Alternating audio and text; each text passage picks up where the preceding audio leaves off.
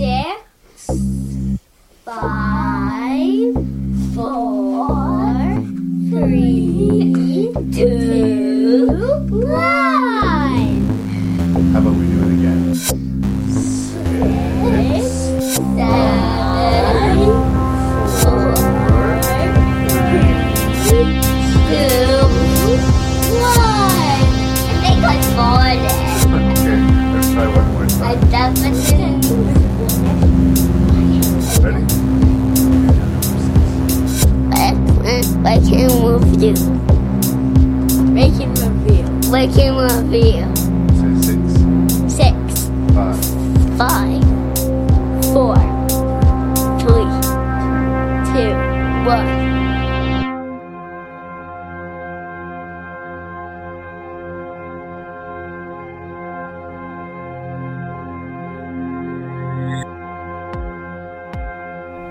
Hello and welcome to episode 56 of Rank and Review. In this episode, your host and random Canadian Larry Parsons and his guest Lee Beckman are going to look at six zombie movies for this installment of Rank and Review, which I am calling Of the Dead 2 Romero's Children. So, I hope you guys aren't sick of zombies. I know we've had quite a bit of zombies the last little while, and I hope you guys can forgive me because I'm a little bit under the weather. So, uh, if I've got, I'm a little sniffly and I've got a little bit of rawness in my throat, I hope you can put up with that. As usual, you will find spoilers and coarse language throughout this episode, but I think we're all grown ups here and I think we can just move past it. If you'd like to send me feedback, you can do that by sending your information or ideas or feedback of any kind to rankandreview at gmail.com. That's R A N K N R E V I E W at gmail.com. Also, check out the website at rankandreview.ca. And please do tell a friend about the show or find us on Facebook or iTunes. Without further ado, please enjoy Of the Dead Part 2 Romero's Children.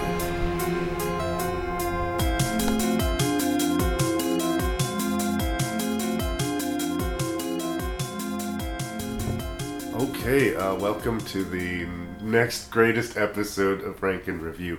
And I'm going to start out by apologizing. I am sick. So if I sound sick, that is why.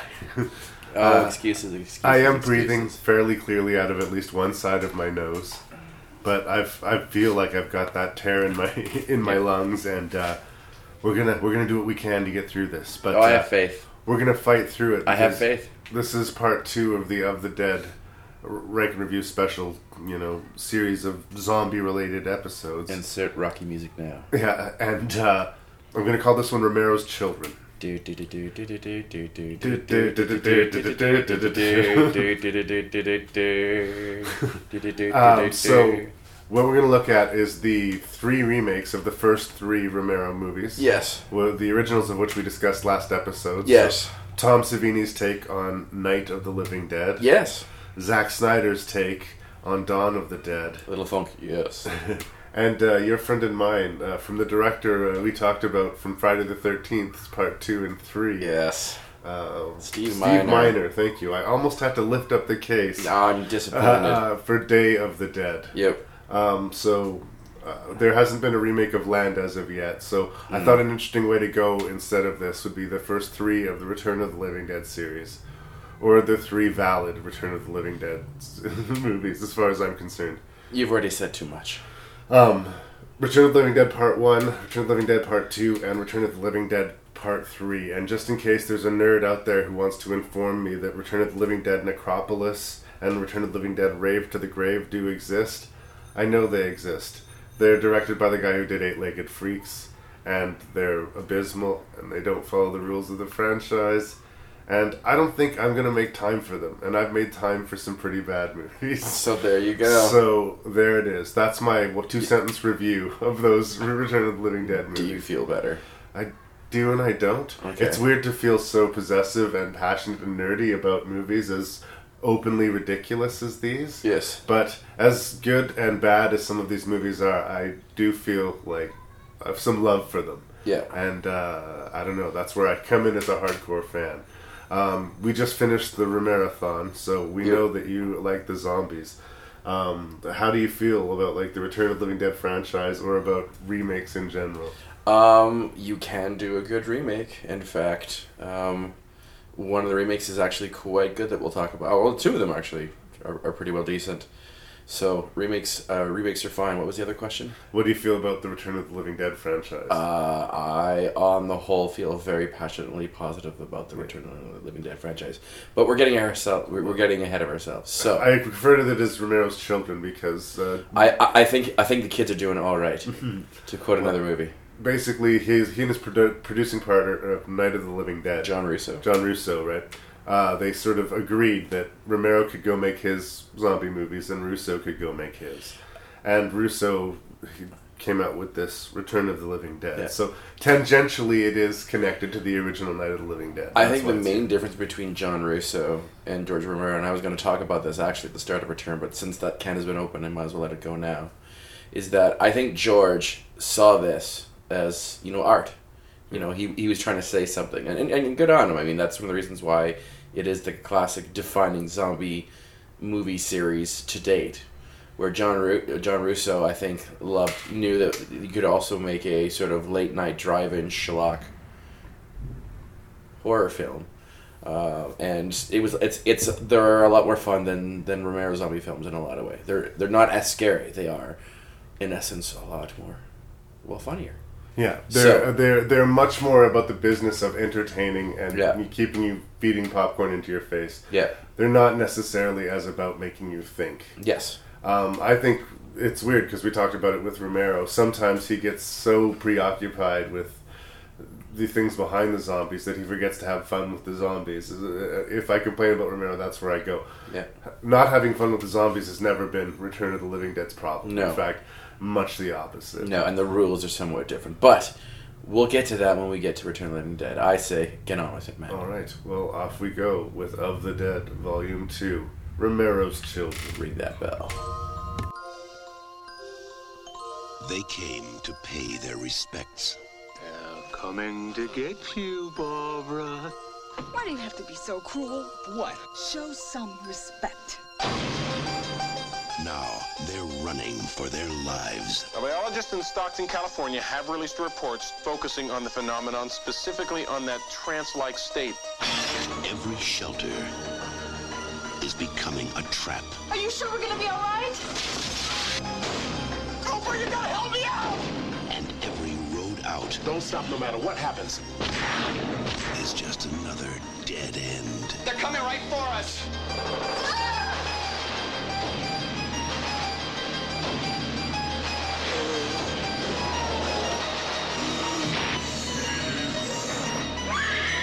George Romero's Night of the Living Dead.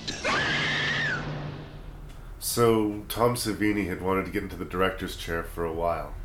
He's got a good relationship with George Romero, so uh, when George decided he finally wanted to make a few dollars off of Night of the Living Dead, as he had not yet, uh, George Romero rewrote the script and Savini got the directing job. Um, I can imagine when people first saw this and it came out in 1990, it kind of came and went- went, didn't make any ripples in the water. But uh, I can imagine some of the hardcore horror fans being a little bit disappointed. I can see on paper Tom Savini directing a remake of Night of the Living Dead. You'd want to go there with like raincoat on, expecting to just get blood spray off from off the screen. But because 1990, we're still in the super hyper paranoid let's edit horror movies because that will save society. Um, the movie is fairly toothless as far as the violence goes.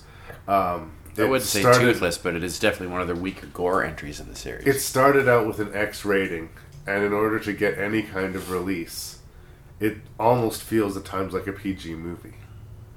That said, I think it successfully tells the story of Night of the Living Dead, and I think that um, for the most part, the changes are for the better. I like the cast for the most part. I like the special effects on the zombies.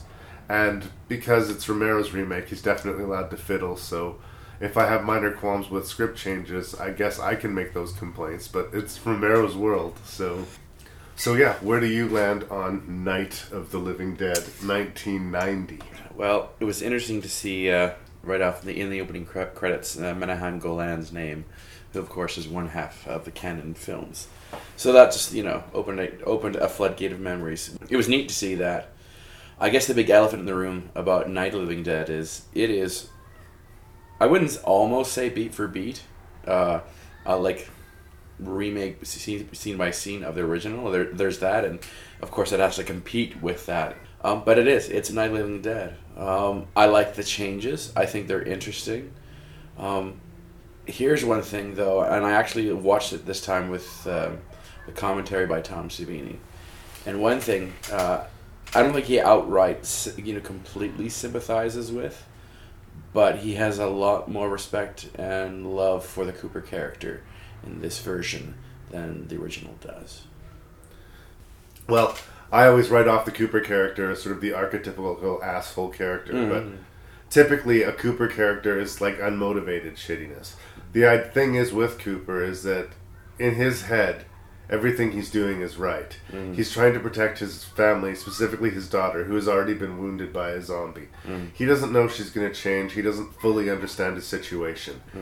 Now, how he goes about protecting his family and how he deals with people is very obtuse, ignorant, and it does nothing but escalate the situation. Yes. But why he's doing it, what his motivation is, is arguably somewhat pure.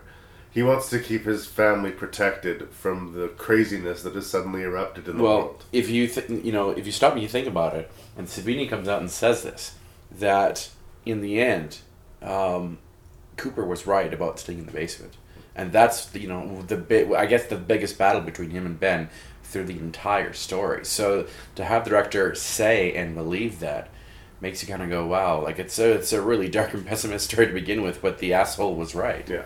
Well, I think the major changes come to the end, but I think maybe we should work our way to that. Sure.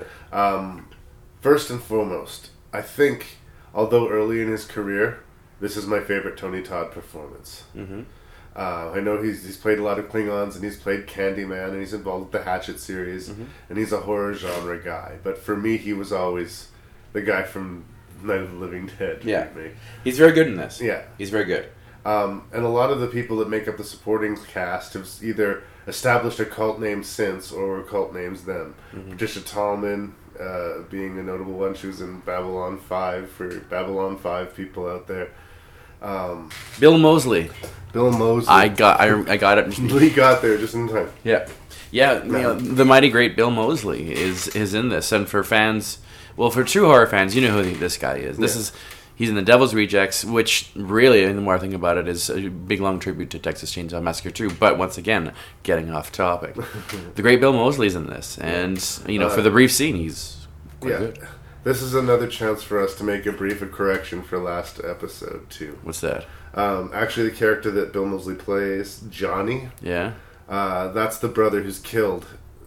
The main character, uh, the Patricia Bar- Barbara, Patricia Tallman plays her in this version. yeah. She and her brother are attacked by a zombie at the very beginning of the movie, and her brother's name is Johnny. Yes. And when we were reviewing the original movie, I believe we kept calling him Tommy. Probably. Uh, Probably. and For, that's totally stupid because I, in my head, I know it's Johnny, but whatever. So retroactive, whoops, but we know it's Johnny, so no more angry with mail. anyway, long, hard, uphill battle to get to. For the most part, I think the cast is good. The the There's really no weak link. I, I will say this about Savini's remake. I actually think uh, across the board the acting is better. yeah, I, I think that the couple in the basement, Katie Finnerman and William Butler, play Tom and Judy. Mm-hmm. Yeah, but And- those are all like they were poorly written They're characters. to be- vaguely sketched characters, but I also felt a little bit of I'm scared of the camera from some, from especially her. Yeah. uh, in, in those ones, but but they're timid, again- they're timid characters to begin with. most horror movies will have a couple of performances that don't necessarily, Yeah, you know, nail it. Yeah. and uh, this certainly didn't distinguish itself as being particularly bad, but yeah, across the board decent enough, and Yeah. you can tell it is 1990 and that the zombies look significantly better. yeah. and uh, I think that there are some good choices. Uh, it's fairly restrained in its musical score. There's a Yeah. sort of stillness and a silence to the movie that I think kind of works. Um, the tension among the characters, the dynamic among the characters, is shrill because it's all based on Mm-hmm. conflict and tension and uh, sort of dick measuring. Um, uh, we were saying that the major conflict between Ben and Cooper. Cooper. has to do with the basement. I don't think the conflict necessarily has to do with the basement. They make it about that. Yeah. Well, there's there's under obviously underlying racism between the two. Um, Well, I, and be it motivated by racism or, or whatever, Cooper doesn't like being told what to do, and Ben doesn't like to be told what to do. They Yeah. both like to tell people what to do. Yes. And they both have problems dealing with someone who's playing boss. I would argue that Cooper's worse at dealing with it than Mm-hmm. yeah. Ben is. Well, he- Cooper Cooper first turns homicidal, so Yeah. And I can't side with him. If that was Yeah. the slant that Savini was taking, I guess I would say that he failed for me. Yeah. Well, and and therein lies the thing because doesn't Cooper become homicidal in the first one as well, or does he attempt to? Well, it, it, it becomes reduced to a shootout, Mm-hmm. um, and when the place is swamped by zombies, and indeed they are forced to go into the basement. But that had always been Ben's point. Mm-hmm. Yeah. If they were swamped uh, upstairs, they could use the basement as a sort of a last resort. But you know, he liked the idea of having multiple escape routes, Yeah. options. Yes. You only box yourself in when you have no choice but to box yourself in. Yeah. Cooper's solution was to just immediately box himself Like in. before, yeah. Now, is he right or is he wrong? You're right. All the noise of them hammering those doors up probably attracted the zombies to them. If they had just sat in the basement, a lot of the zombies may would have walked by. But the point is, the fact that they were constantly fighting, the fact that there was constant conflict, is part of the reason that more zombies were being drawn to them. Um, and that works well enough, you know? Um, the major change character wise is Barbara Yeah. in the original film, Barbara is basically catatonic after the first ten Very minutes much low of the movie. status. She is essentially well worthless. I don't want to say it that much, but yeah. Well, and here's the thing: I talked about it when when uh, my friend Karen and I reviewed Night of the Living Dead uh, from a zombie episode early in, this, in in the podcast. Yeah. I understand why people get pissed off that Barbara's such a weak female character, Mm-hmm. but I also think that it's a completely reasonable response Yeah, oh to yeah, the yeah. Mm-hmm. situation. All of a sudden, dead bodies are coming back to life, and you saw your brother killed in front of you in a place that you'd already been afraid of. Yeah. So, I mean, I get it. It's maybe unfortunate that it was a woman, and when these characters come about, they do tend to be female, Mm-hmm. but I didn't necessarily call bullshit carte blanche on it Yeah. but Romero did on himself. And in this remake, he made a business of making Barbara the only level headed character. In fact, I think he weakened Ben a little bit. Yeah, o- o- of course. I think Ben was far more aggressive and a lot more at fault in this one, which is why I think both him and Romero went that way, not only with Cooper but with Ben. Yeah. Ben Ben is just as responsible for the demise of that house with his own s- actions and decisions. Yeah. And uh, that's well played. I still remain more sympathetic to Ben because Yeah. I think he's being more proactive for the group. Yeah, where Cooper is Cooper really is very ending- selfish, all me, me, me, me, Yeah. me. And just snap his feet and listen to me. Yeah. Ben will get sort of backed into a corner and then he'll lash out, whereas Yeah. Cooper sort of starts by lashing out. Yeah. right? Um, great sequence that I think is better handled in this movie than in the original, just because of the time it is Mm. made. Uh, the run for the gasoline Yeah, in the original movie, it's always sort of bothered me. Like we talk about weak female characterizations. In, in the original, it seems like she is unable to move herself from the car. It's like she can't move. She's catatonic. She just freezes.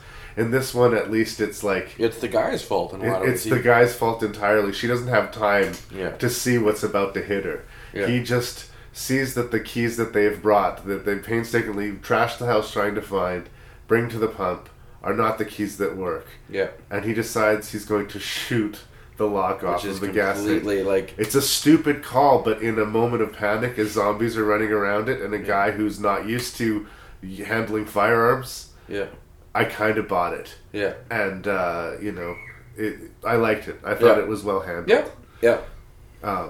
So, and, and I kind of like it. There's another good one when we talk about Dawn of the Dead remake, sort of the death by human error. Yeah. It's not always the zombies that get these people killed, Yeah. right? It's sort of mistakes they make in panic or intergroup turmoil. Yep. Yep. Yep. No, the changes made in the script, some of them subtle, some of them not so much, are. i- It's an interesting take. At the same time, it's still very much Night of the Living Dead.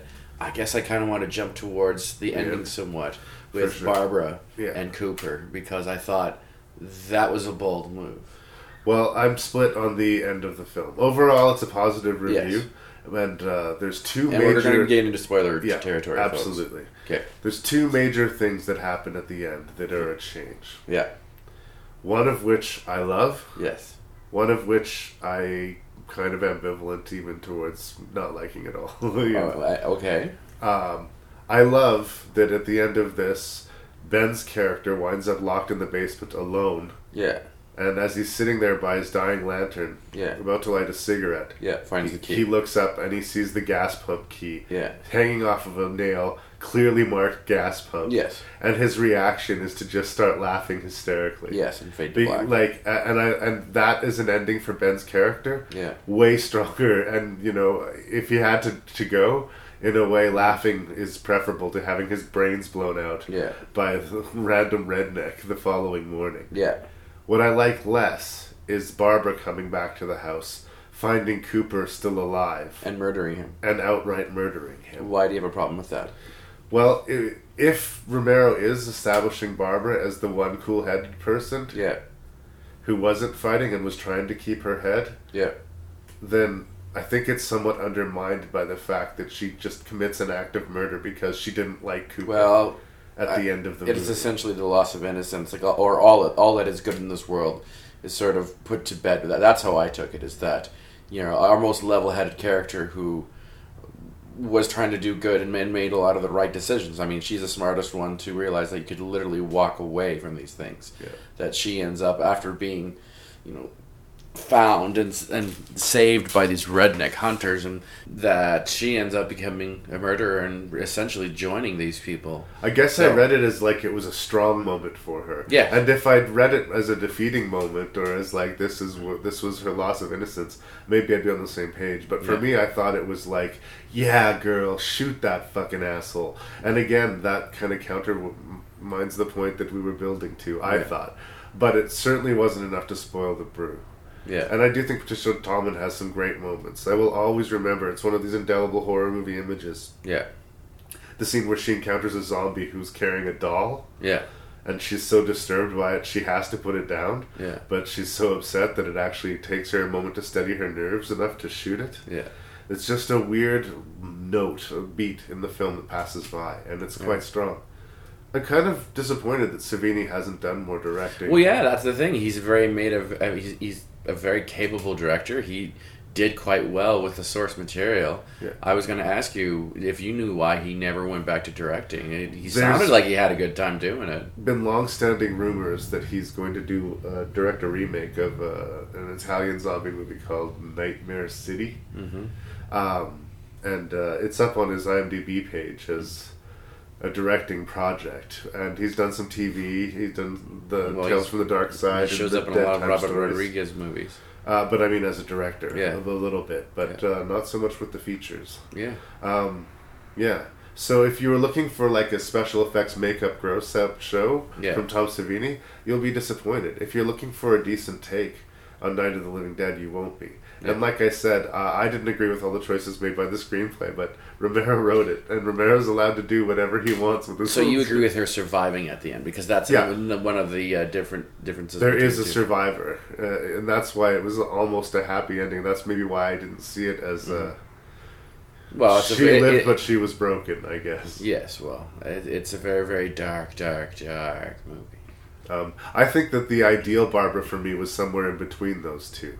You know, she doesn't have to be a babbling, catatonic, sort of useless person, but she. no one gets out alive, Yeah. though. But I mean, I think if you're going to survive, Either you're, you're going to be extreme- tainted if you're going to be if you're going to survive something like that. either extreme is a hard sell. Either you're like, do you have to either be Rambet or you know completely useless, or Yeah. can you find you know uh, an imperfect hero somewhere in between? Um, for the most part, big thumbs up on Night of the Living Dead. I agree. I've just been informed that we are going off the air and switching to the emergency broadcasting system.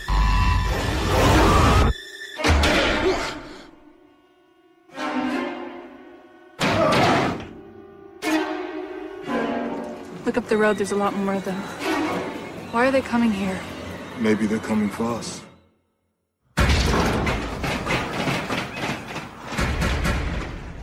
Sooner or later, they're gonna get in here. How baby's here before. It's only a matter of time. It's coming. They'll find a way in. Oh, God. So here's the thing about Zack Snyder. Okay. Uh, he seems to be uh, a well-loved commodity in Hollywood. He has He's made had good some movies. some monster hits. We're about to talk about one of them. Mhm. But I mean, 300 Watchmen was sort of a mixed bag. But I disagree. But okay. generally speaking, um, they're trusting him with big budget properties, and he's you know, for those he's who one are of the unaware, Hollywood of yeah. A players. Yes. which is interesting to me because I don't think he's made a movie anywhere near as good as his remake of Dawn of the Dead. Alrighty. Now a Yeah. lot of people will disagree with me. Yeah. But uh, I that's where I stand. I keep waiting for Zack Snyder to live up to the potential of this first feature. Okay. Okay. Alright. Um, but that, that that's me. Um, first and foremost, and it's going to sound like a negative thing that I say about this remake, but the social commentary gone is pretty much completely gone here. The whole consumer culture gone amok. Um, what the zombies want, all of that gone. This movie is designed to thrill and thrill alone. Yeah, and uh, fast zombies. They Yeah. they uh, you know somebody was paying attention when they watched Twenty Eight Days Later and just decided after that movie, slow zombies just weren't going to be scary enough. So they committed to this fast zombies thing. And uh, I wasn't one of those. Oh, this is bullshit, guys. I was ready to hear it, but I remember hearing in an interview it was maybe Zack Snyder or, or maybe James Gunn who wrote the screenplay. Uh, said that the, in his head that the fresher the zombie, maybe the faster it would move. Yeah, okay. So if this series was to progress, maybe by movie two or three, the zombies wouldn't be quite so limber. Yeah. If the movie, in its entirety, had maintained the intensity and sort of suspense and energy of the first 10 minutes before the credit sequence, Yeah. I would say that this was the equal or better than its original source material. It doesn't maintain that momentum, but this has one of the best cold opens for a movie that I can think of. It does. Pardon, pardon my uh, sexual language here, but it does blow its cinematic load quite early with that opening sequence. Um, it. I mean, there are some other thrilling and horrific moments, but yeah, uh, that even from when they are falling asleep to him waking up and the girl comes in, and all of that. That is well shot, well made, well paced, put together. It is quite the opening. So, here's our story. Okay. Canadian Sarah Polly. This Yeah. movie was shot in Toronto, by the way. Canadian made. Yeah. Um, she's a nurse, and uh, we've been hearing weird radio reports. We're sort of getting the strange vibe, but she hasn't yet. Yeah. She's come off a night shift. She comes home to snuggle with her husband. They fall Also a asleep. famous Canadian actor. Or at least Yeah. Not not as famous as Sarah Pauli, but Well, he didn't have as much to do. This Yes. one. Um, they wake up first thing the next morning, and the neighbor's kid is standing in their bedroom, and, And she's, she's dead. not right. and she attacks and kills Sarah Polly's husband, and she narrowly escapes Yep. in a very harrowing adventure. And she well-made stunt. falls out of the house, spills into her neighborhood, and sees that she's not alone. Whatever is happening to her is happening to everyone, and the world overnight instantly has turned to chaos.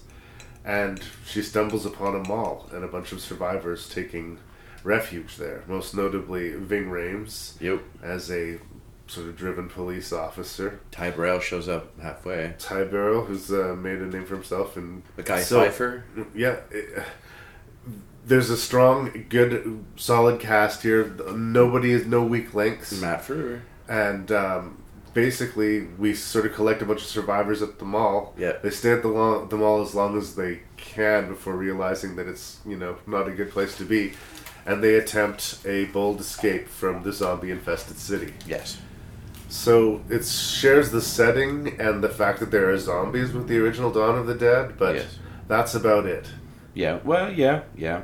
But I'm not going to necessarily complain because I think if they'd have, you know, gone with another series of SWAT team and another news crew from a TV station and had sort of borrowed their plot too implicitly from the original, Yeah. I would get that why did we bother thing. Yeah. In a way, the smart move was jettisoning the satire and just focusing on making this a really fun action horror movie. Yes. Because as it turns out, it's a really fun action horror movie. Yes, it it uh, it has its pauses, but when it gets going, it's quite the tense, violent feat. I would say it's probably more of a fun, exciting movie than it is a horror one. With Yep. the exception of that opening scene and a memorably disturbing bit involving a pregnant woman. Yes. Who is infected and slowly changes. Yeah, the, the second we see here, we know this is not going to end well, and it doesn't. I remember seeing this movie in the theater, and when the zombie baby showed up, people laughed. Yeah. But I think it was that sort of, oh my god, uncomfortable laugh. Yes. How you feel about the effect is how you feel about the effect. But Yeah. I think the idea of it is horrible enough that even if they'd done it with a sock puppet, it would still have some sort of punch to it, you know? Is this the first time we have a zombie baby? I don't think it's the first time we have a zombie baby, but it's certainly the most graphic time. Yeah. We have a zombie baby. Yep. Unless you want to count Dead Alive, but it's that movie's Ah, just so that's- fucking ridiculous across the board. Yeah. Yeah. Um, this is, I mean, it's fun, but the stakes are real. The characters Yeah. are real. We don't want to have bad things happen to these people, and they do and will inevitably. Yes. Yes. Mackay Wow. Pfeiffer particularly gets a rough ride in this movie. Yeah. Yes. Yes, he does. He's really good in it. Uh, You know, at this point, Mackay Pfeiffer has kind of put out some really good roles. Um, he's in that Oh Clockers. He's really good. I'm surprised he never, you know, made it bigger. But anyways, I digress. So, um, what do I want to say about Zack Snyder's Dawn of the Dead? well, it's the sort of dumber cousin, but it's the really good-looking cousin of the story. Yeah. Um, it's well shot, well edited. Um, obviously, they have a lot of love, and there's little homages to the first Dawn of the Dead peppered throughout this movie. Yeah. Good use of the Johnny Cash song, I think. It gets away with murder in a lot of ways for me as far as its fairly radical shifts in tone. I it, it gets away with surprising levels of deliberate humor. Hmm. The whole sequence where they're s- using sniper rifles to kill zombies that resemble Mm, celebrities. celebrities, yeah. Um, it's pretty dark and it's played as pretty darkly funny. Like they all know that it's dark, but they're doing it because what the fuck Fuck. else are we gonna do? You can do, yeah. Yeah. Uh, that's you know, it's an interesting thing. I like the idea of the guy who's trapped on the roof of his gun store. Yeah. Has all the guns in the world and is across a parking lot from a sea of zombies to them, and he might as well be on another planet. Yeah. Um, and their attempt to rescue him and get more uh, ammunition is sort of uh, what sort of spills into their attempt to escape the mall itself. Yeah. When it becomes increasingly clear that no help is coming Yeah. what I didn't miss from the original is sort of that long sort of we're all going crazy because we're living life in a mall and we have all the things that we could possibly need, Yeah. but we're not happy.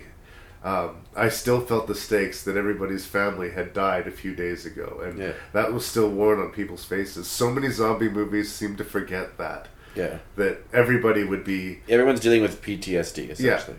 everybody's grieving, everybody's in shock, Mm-hmm. and uh, and everybody's just got this bewildered expression as they're watching all of these atrocities pile up in front of them. Yeah. Uh, there's a few small quibbly things that I would have. What's that? Um, some of the CGI in it, I don't know, is- when in the larger shots where we're seeing thousands and thousands of zombies. When the truck blows up. Yeah. Yeah. that's a good example. Um, then I'm like, I'm taken out of it momentarily for Computer World. Yeah. But that said, that happens to me in lo- some shots in Lords of the Ring too. Yeah. Like, uh, it's just too much CGI, especially Yeah. when you got you know a lot of really good practical effects. Too much CGI kind of reminds me movie, movie, movie. Um, Yeah. If the fact that it's zombies i- isn't enough for me. Um, there's another sequence when they are being chased out of the sewer, which is interesting.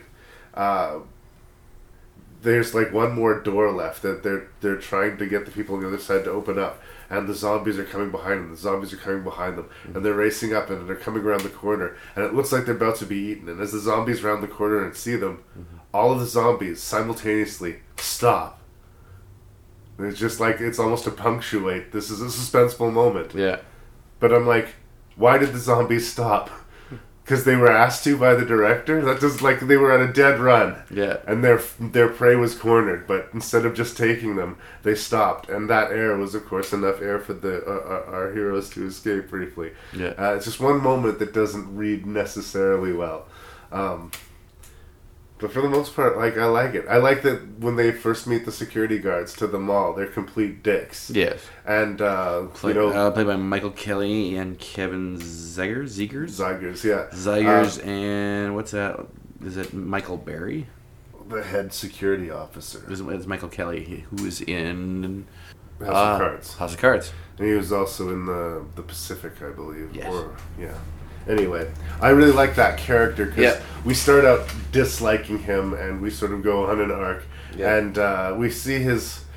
We see his use. Yeah. We- We see where you know he might be an okay dude to have with you in the apocalypse. Yeah. But his initial position upon seeing people in his mall is "fuck you, Get out. Yep. and uh, that's not a very good or understandable position when Yeah. the worm is turning that quickly against you. Anybody who's alive for the first little while, especially if you're in a mall, should be your friend. Yeah. I don't know.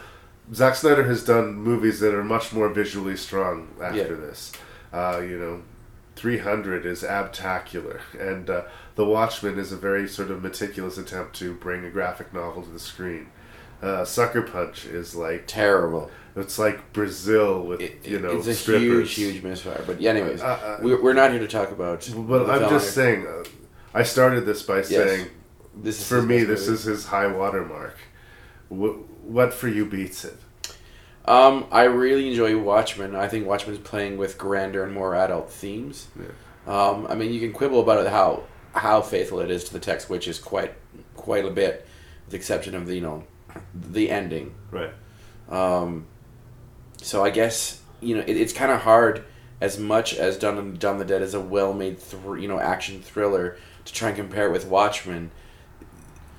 It just has this. To me, Watchmen has this edge. Not just anybody could make the Watchmen. Arguably, anybody. And here's the thing about like I mean, say what you will about 300, it is a well-made, stylized action thriller. Right. So um, It, it looks pretty. They obviously, it, Yeah. you know, it- I understand why it made money. Absolutely. yeah, Zack I just- Snyder knows how to make an action film. We I know- think he knows how to make good looking movies. Yes.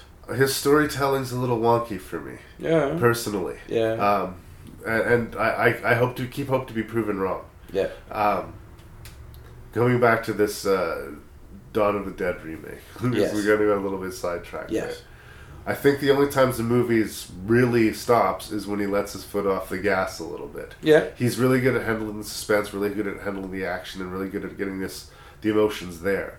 But when they start and have a personal moment, Mm-hmm. Yeah. when uh, you know the Sarah Polly character uh, starts being flirted with by uh, one of the survivors, Jake Weber, I think his Jake Weber, thank you. Uh, it romance always seems weird and out of place in Yeah. zombie movies, but it seems especially weird and out of place in this one. In that, like, like I said, a week ago he was married with children. and A week ago, you know, She had a husband. She had a husband. Yeah.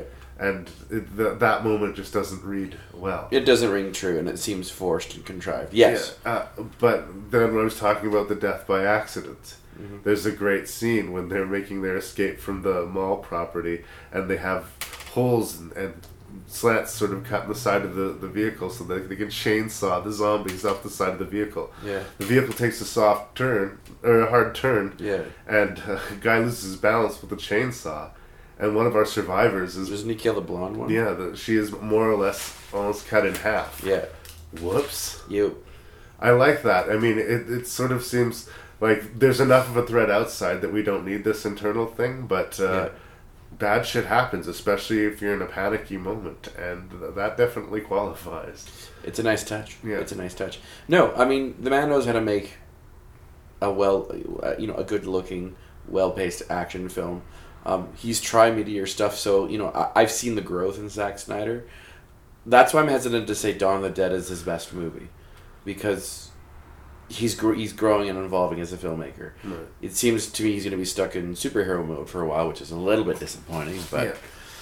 but no, Dawn of the Dead is good. Um, I, I can't wait. I can't quite you know lay the gauntlet down that you know it's the best of his movies, but it, it is definitely well made. The changes are nice, but gone is the social commentary. It's a very uh, good movie, and yeah. it breaks all the rules of remakes in that it takes very little from its source material. Like I said, yep. other than the setting and the fact that there are zombies, yep. but it is still a fitting tribute. Yep. And a great entertainment. Yep. That's like a dozen messages. They're at the hospital. Half the town's sick. We're overwhelmed. What the hell happened here? We're blocking all phone lines until we get control of the situation. Did the wounds look like bite marks? What? Dad? No. We really need a doctor. They're the only ones left alive. Where the hell you going? In a world of the living dead. What the hell is happening to these people? Nowhere to run. No one's gonna be killed. No place to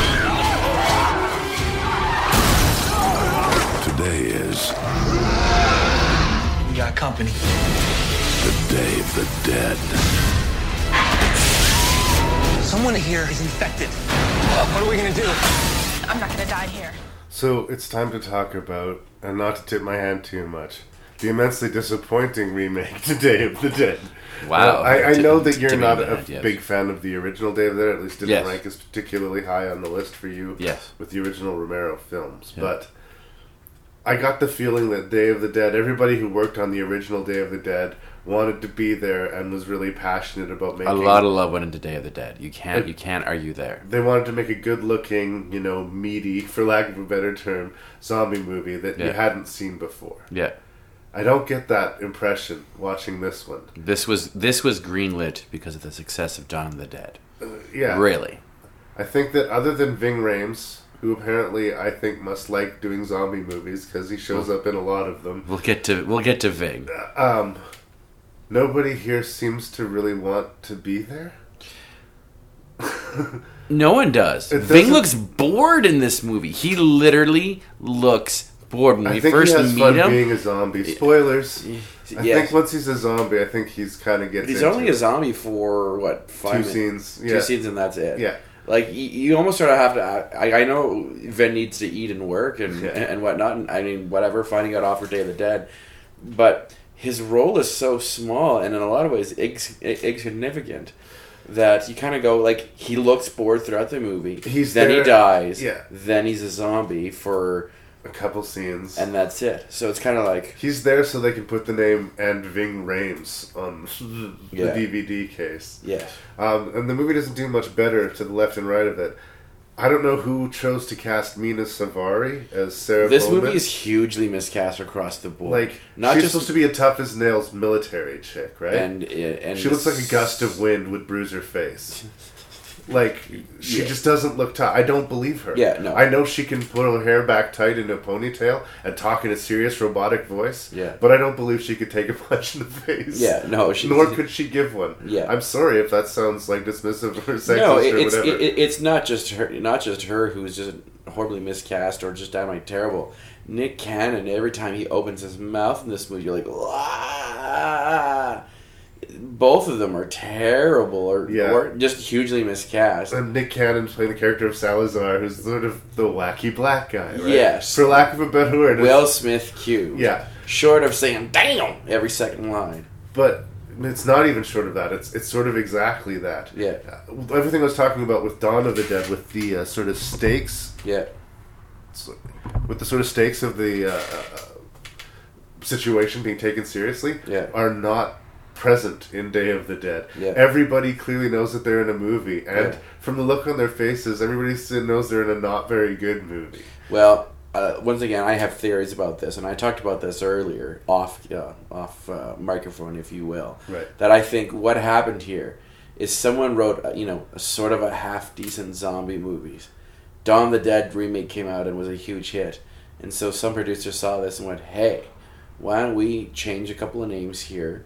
Um, slap on Day of the Dead, get the rights, and boom, here we go. Yeah. It, it's it, interesting you say that because not even in spirit is this a. Re- I mean, yes, an army base is involved in this movie, but they don't really get to this underground bunker until the quarter part, and it's so much, not even in spirit, a, a remake of Day of the Dead. They have a Bud character. There's a And character. that's what I was about to Yeah. say. A guy named Bud. I've seen that actor before. He Yeah. was in uh, Band of Brothers, I Yeah, think. yeah. Um, he's not a bad actor, but he's got a tough role. Yeah. And not only do they not try to explain why Bo- Bub is a sentient creature in in in.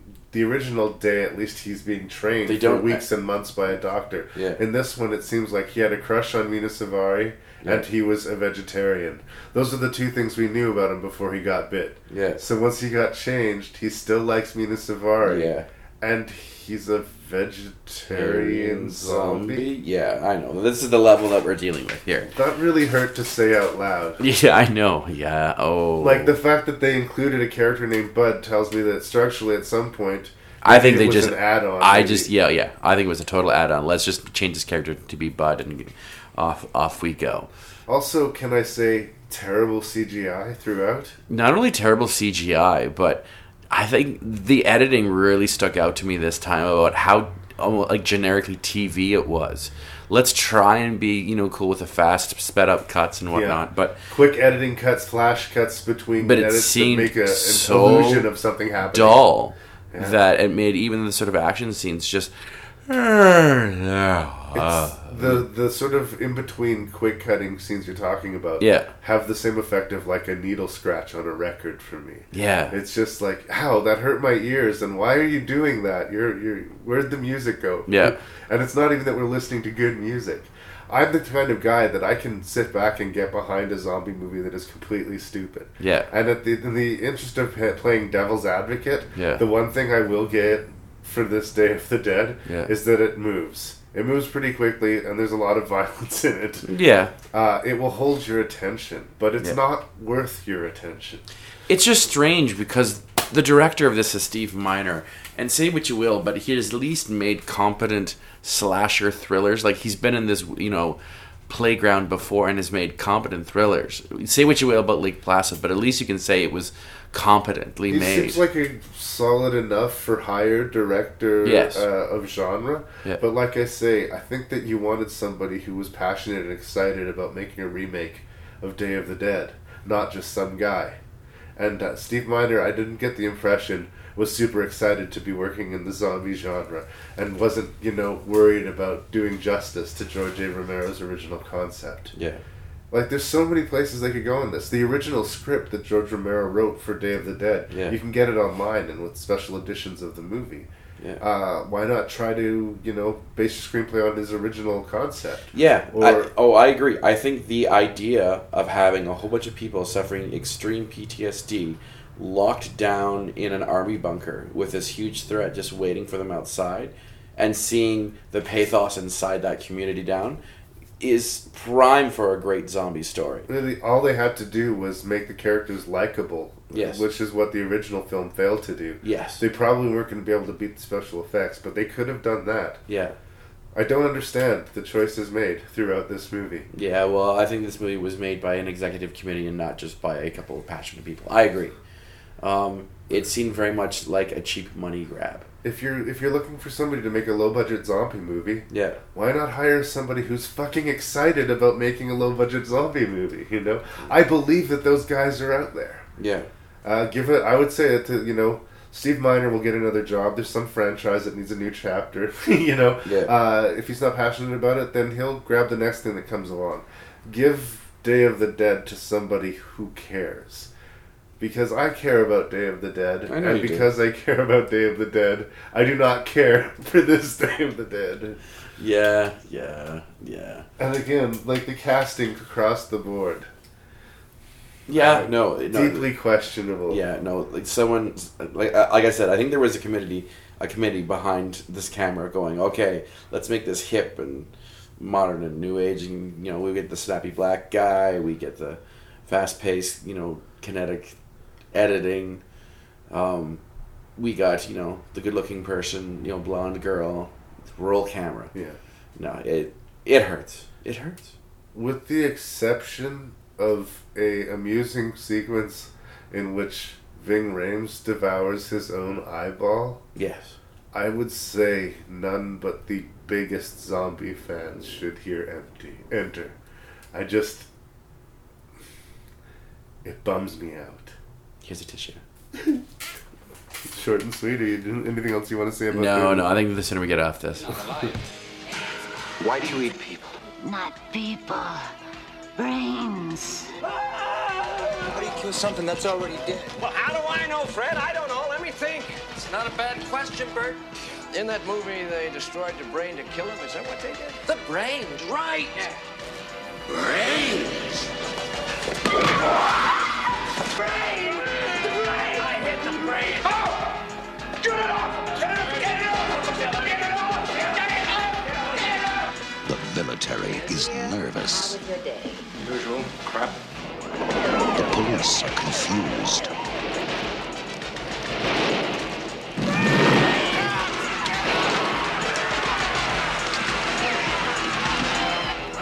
Send more cops. It worked in the movie! Well, it ain't working now. Brain the movie line! So it's funny. Um, I'm kind of sick, as I mentioned earlier, and semi delirious.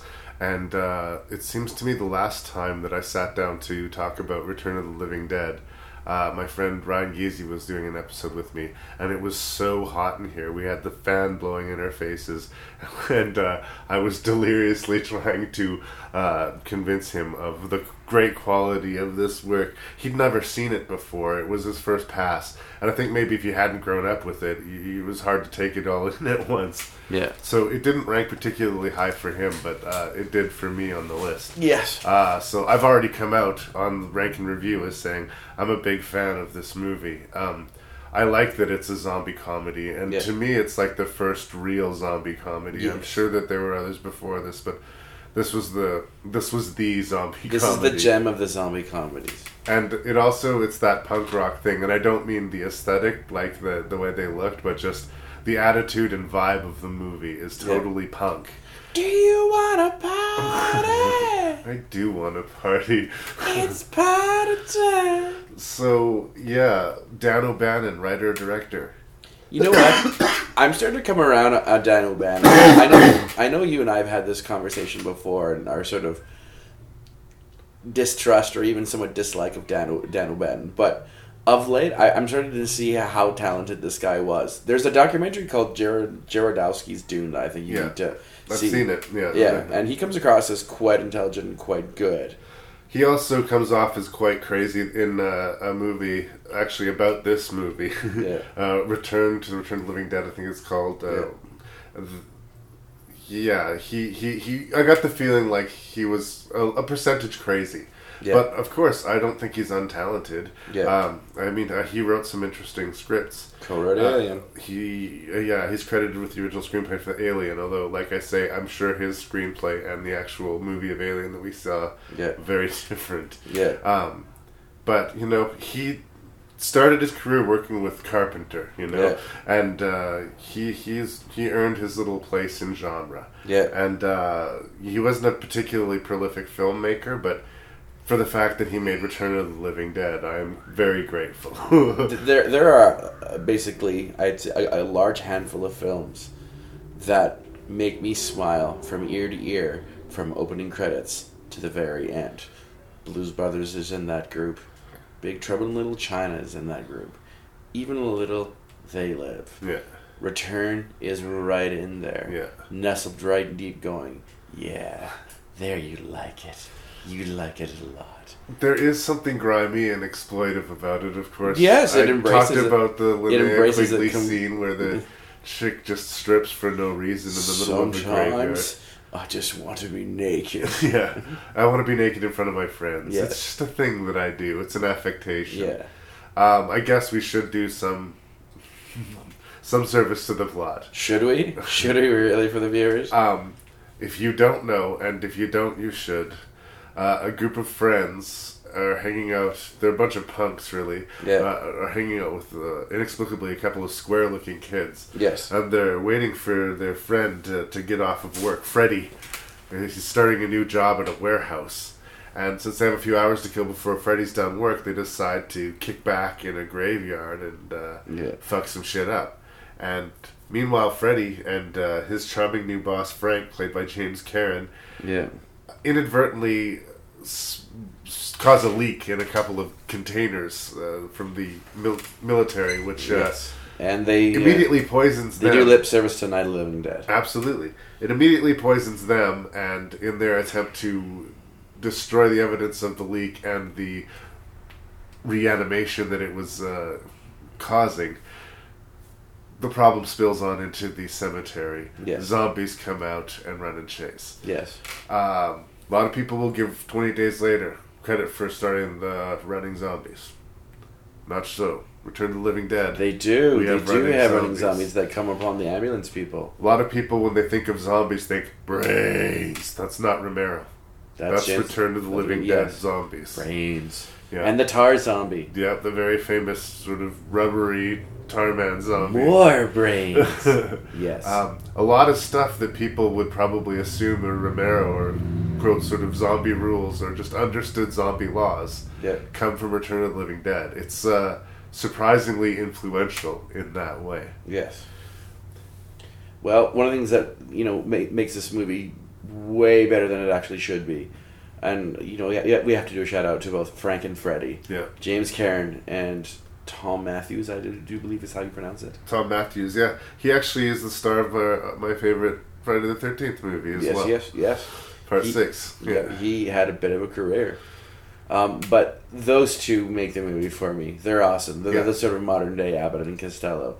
I another shout out to the character of Ernie played by Don Calfa, Calfa, yeah. who's a you know a friend of Frank's. He they all three of them. Yeah. And are Clu great. Gallagher as Yeah. Bert, the boss. Yes, Clu Gallagher, the great Clu Gallagher. Yeah, I do. I, I love the relationship between uh, James Karen and Clue Gallagher. Yeah. James Karen is trying to, you know, keep the situation under control, keep the situation under control, and finally he has to break down and call the boss. Call Bert. and I just love. I, I I love how real they play the situations. Yeah. The comedy is super dark, but it all comes from the situation. Yeah. Uh, with the exception of the zombies themselves, the Yeah. characters don't tend to go, ah? Ah? Go on. Uh, the comedy is sort of comes out organically in a lot of ways. Shut your mouth if you like this job. like this job. Yeah, Exactly. No, no. They all do very well. And I, I have to give credit both to them, the script, and Dan O'Bannon for doing that. Yeah. All of them are, it, it, it works quite well. They know exactly what kind of movie this is, and they go with it. And the zombie effects, I have to say, in- Are against, awesome. Uh, before computer generations taken Yeah. over anything, uh, I talked about it before, but that one female zombie that they cut in half and interrogate. Yeah. That interrogation scene is Yeah. just amazing. Yep. I really think The, like pu- the, puppeteer, the puppeteers in this movie definitely earned their paycheck. the animatronics are like yeah however Yeah. they're doing that and the, the performance like s- very very strong Yeah. and uh, this sort of darkness so the, the fact that this need they have to eat brains in this one is sort of motivated by physical I was pain. going to ask you why the choice to eat brains. It's great. I love it. I love it. But why why the brains and not stick with the whole? They're going to just eat you. I don't know. uh, maybe it's an immediate threat, or it was a way of him sort of clearly drawing a line between Romero's version of the zombies and his. Yeah. These are also unkillable zombies. In Romero rules, if you destroy the brain, they're done. But these guys seem to keep going no matter what you do to them. which makes them even more terrifying and deadly in that if you regard. cut off their hand, the hand flaps around on the ground and Yeah. tries to grab you for some reason. Yes. It's absurd, but these are the rules of this. Yeah. This is not a survivable scenario by any means. No, no, I love the ending because of it. Um, but basically, the zombies can say brains and anything that would be an ironic sort of action movie punchline or zinger, like Yes. send more, paramedics cops. or, Yeah, or send more whatever. cops. Yeah, yeah. Um, and again, all done with either prosthetics or using genuine amputees in Yeah. some cases Yeah. to to make it look authentic. Um, for such a silly movie, you feel the love. You know Yes. how I was talking about in the Day of the Dead remake where I didn't feel the love? Yes. In this movie, I just feel love all over the place. like, everybody was so into this movie. It was squirting with love. Yeah, so, uh, big fan. It certainly deserves its cult notoriety. Yeah. Um, oh yes, and it's not It's one of hugely these movies- exploitive. yeah, it's not one of these movies, by the way, that uh, you know was discovered later that slipped past the radar. Right away, everybody seemed to recognize that Return of the Living Dead was special. It did good business. Yeah, and enough uh, to warrant a sequel. Yeah. So you're kind of right, and you sort of wish that Dan O'Bannon had, his- you know, had his chips together enough to produce more work. But It has probably one of the most redonkulous scenes of graphic nudity ever put in film. Yes, this is indeed. not a complaint, by the way. I- I, I know I'm going to show my piggish side, but I mean, I'll be honest. But the excuse for nudity in this movie is outrageous. I honestly am a little bit embarrassed by it. Yeah. Like it's it so comes out of nowhere, Mm, but sure. it's also part of this weird punk rock feel because why do we have tits now? Because it's time for the titties. You know, Yeah, like there's yeah. just whatever. And Linnea Quigley is totally fine with it. Like Yeah. she wasn't being exploited. Yeah. She's a woman who is regularly cast because of her willingness to disrobe. Yeah. Um, whatever. Yeah. But uh, I do think that it does go on quite a bit. Oh, yes. It, it, it, wa- it's basically like the Salma Hayek dances with a snake sequence in From Dusk Till Dawn. Yeah. Only she's full on naked, but it does feel like it just keeps going. Yep. And what are all her friends doing, dancing and grooving around her? Like, what? Don't encourage this behavior. She's clearly mentally ill Yes. to be to be acting out this way. Good friends would ask you, you know, why, why is she expressing herself in this way? What is But some of this them need? seem ambivalent, or the men are like, yeah. The guys are into it because they're young and dumb. But Yes. The girls, you know, need to get real with her. I think. Where Right. is this coming from? This is not safe behavior, I don't think. No, but there's not a lot of safe behavior in Return of the Living Dead. Um, I uh, can we talk about the ending? Yeah, there's absolutely. Yeah. So of course, spoilers. The ending. Um, the uh, the general that we meet about halfway or quarter quarter mark through the movie, who's also I think drunk for most of it. We get the idea he's been waiting for these canisters of gas to be found. and- What's the line he keeps on repeating? I can't remember. Weird. It's not uh, you know I took it, I took the wrong week to quit smoking. That's airplane, but it's something. I don't know what you're referring to. That's weird because I've seen this movie a lot of times. Oh god. Oh, there's something about this general that's. Uh, he Or maybe it's just his day was crap. Everything was crap. Yeah. Yes. Uh, he's obviously a grumpy curmudgeon, and Yeah. he's been waiting to get this phone call of these things discovered. Like he, it's like he can't retire. Yes. He can't put his book, his effects in order Yeah. until this fuck up is corrected. Yes. And there's a wall of lights and. I think I'm winky starting to remember this things. now. He just said everything was crap. Yeah. His poor wife is just waiting for him as he gets home. Yeah. With And- slippers and almost a pipe. he can finally deal with this situation, but he deals Yeah. with it swiftly and severely. Yeah. Now, maybe that's necessary. Maybe it's the right call, but the movie language tells us that it's a it's a bad call. Yeah. I actually always thought it was interesting that when they did do the sequel, that they bothered with the canisters again. Yeah. Because it seemed implied by the movie. Spoilers: Everybody dies. Nihilism Yeah. wins the day in this comedy. Yeah. They drop the bomb, and the whole area is just blown up. Yeah. But we see all of the smoke from the fires rising into the sky. And it goes then we to see another the rain grave, yeah. falling down on another graveyard. And all they've done is increase, Made it worse. increase the problem, roll credits while punk music plays. Yeah. They didn't need to bother re re explaining the zombies for the next movie. They No. could have just made the next movie. I love the Frank.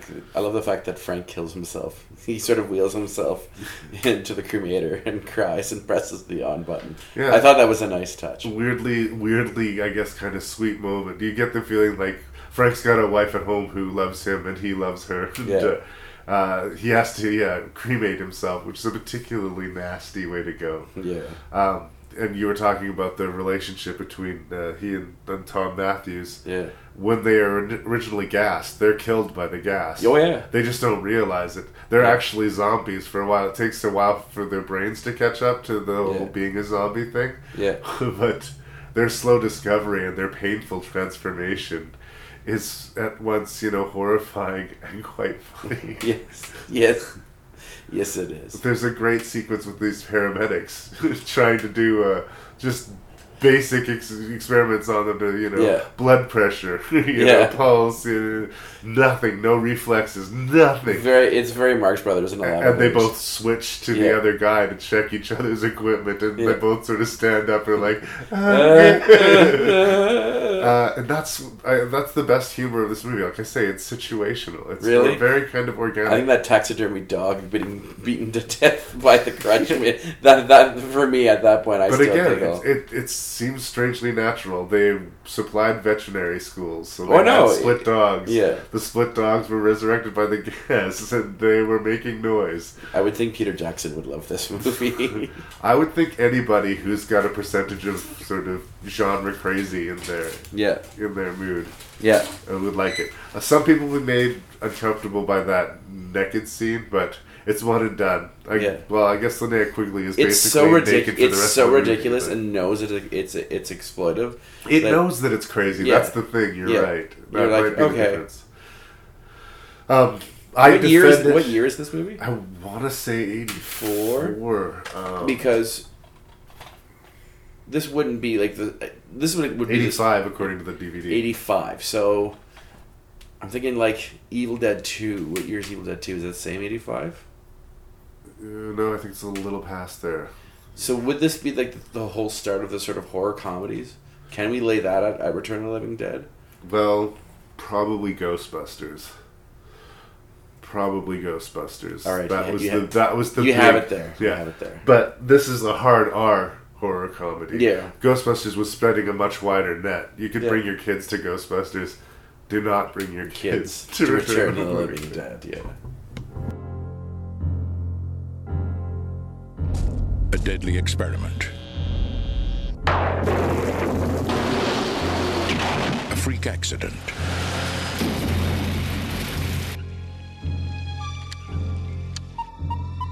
A secret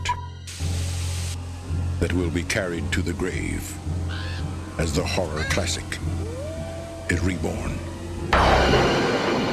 Return of the Living Dead, Part 2. Jesse will be the first to know. Billy will be the first to go. We've got to get out of here. Get to our phone. Seven of the living against an army of the dead, starved for life. So, Return of the Living Dead Part 2. Sequels generally had a hard time in the 80s. Yes. Maybe that's part of the reason people were so surprised by Return of the Living Dead because they looked at it as a sequel of sorts to Night of the Living Dead, even though it was kind of an alternate world. Just a branch off the tree of Romero. Yeah. Typically, I find in the 80s sequels didn't do well. They tended to just go darker and dumber. I, I don't necessarily think they went darker, but they definitely went dumber Yeah. i- in this one. And uh, they did that thing that you'll see a lot in the 80s and the early 90s where, like, what worked in the first movie? Well, we like It- these two actors, so it- let's it bring creates, these two actors You know, the back. great one of the great cardinal sins of any movie, which is it's more of the same. Like literally, the jokes are the same. They Die Hard to this. Yes. To a pretty bad degree. The same character, same actors play variations of the same characters in variations of the same situations, telling the same jokes, but looking at the camera and winking awkwardly while they do it. I love the fact that you referenced and made and made light of Die Hard Two all at the same time. Yeah. it's he, you've created another jump the shark. They Die Hard. they Two. die hard tooed it. All right, well, there that's you go. that's the most obvious There you have it, example folks. where There's they, the new they take all new the saying for you. They take all the elements, you know, Yeah. Christmas, hostage no- Yeah, yeah, yeah. negotiation, crawling through vents, blah blah blah. They Die Hard tooed it. Okay. but, but- so sometimes you can make that fly, uh, and uh, the writer director that they have here- Ken Wiedelhorn, Ken nice. Wiedelhorn, uh, he's known for Meatballs Two and a bunch of other movies. Like this was not his first rodeo, and he did write Wiedelhorn. Yeah, it's not his first rodeo. He did write the script, but again, much like when I was talking about the remake of Day, I do not feel the love here. I really feel like they were just trying to repeat what worked in the first movie, and by making all the comedy, the winking, uh-huh, and not necessarily organic and situational, like I praised the first one for, Yeah. that didn't work. And anything that they added was to the detriment of the movie. I don't, as a rule, like horror movies where the main characters are kids Yes. because I don't feel scared for them. That's definitely the case. with the main character of this movie. Yeah. You know, when I saw the kid filing through his comic collection at the beginning of the movie, no part of me believed that he was seriously on the table for any real kind of death. Yeah. Right? And I also think that that little kid, with the exception of the returning uh, Tom Matthews and James Karen, Yeah. is probably the best actor. No, there's a lot of grading going on in this there's, movie. There's some pretty wooden acting throughout. Some of the kids are bad, but I will give them a pass. But a lot of the adults are bad. The girlfriend is unbelievably terrible. What's her name again? I was trying to remember the character's name, but uh, I'm pretty sure it's Lucy. uh, Marsha Dry Deitlin Deitlin plays Lucy Wilson. Sorry, Marsha, if you're listening to this, but here we go. Brutal. Sorry, and it, It's- it's, your it- first movie. I get it, but it- wow. It's not entirely her fault because the character is really annoying. Yeah. But she is screaming and shrill and whiny. Yeah. And her boyfriend's a grave robber and she waits in the fucking car while he's pulling jewelry off of corpses, right? Yeah. And she's totally okay with that. We don't care if any of these people die, Yeah. right? We kind of care if the kid dies, but mainly because he's a kid who's bullied and collects comics, and we're nerdy zombie fans, so we remember being kids Yeah. who were bullied and collected comics. Yeah. But nobody else in the movie is worth cheering for. His older sister seems to hate his guts. She's Yeah. completely shitty to this friendly cable guy who shows up and is clearly That's crushing on him. right. Yeah. But everything she says to him is shitty, even when he repeatedly attempts to save her from zombies. She's Yeah. com- 100% snark across the board. Yeah. I don't know, like You know who they should have gotten to make this movie? somebody who cared? Joe Dante. I think he would have been perfect, Yeah. ripe, ripe for something like this.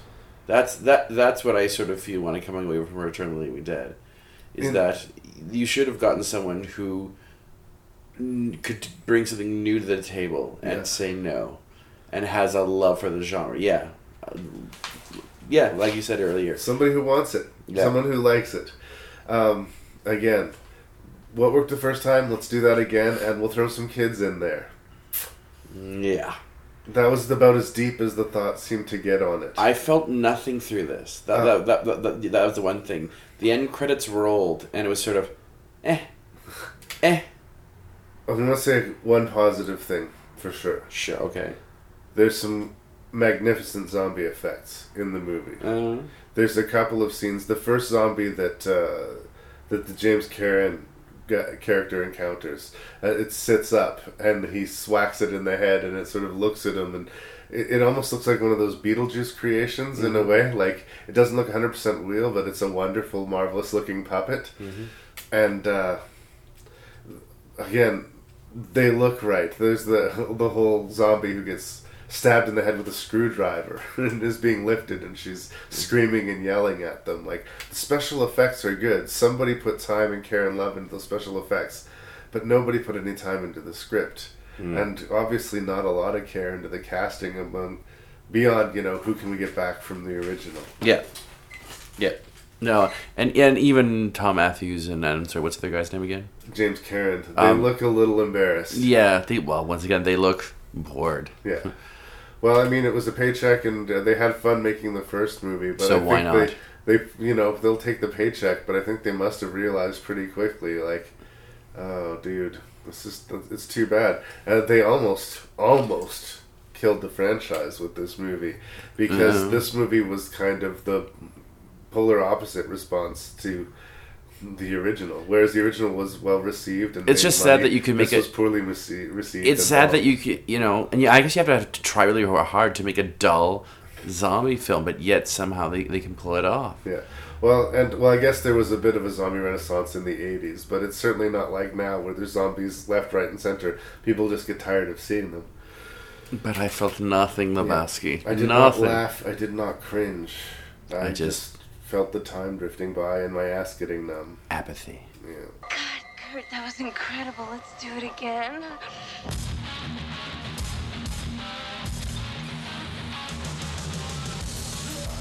Container, damn it! Seal it off now! Is that what I'm gonna become? These poor dead bastards craved brains. She bit me dead. She gave you something bad. It feels hungry. Never find you down here. What have you done? If she attacks him, he becomes like her. I just get a little confused sometimes.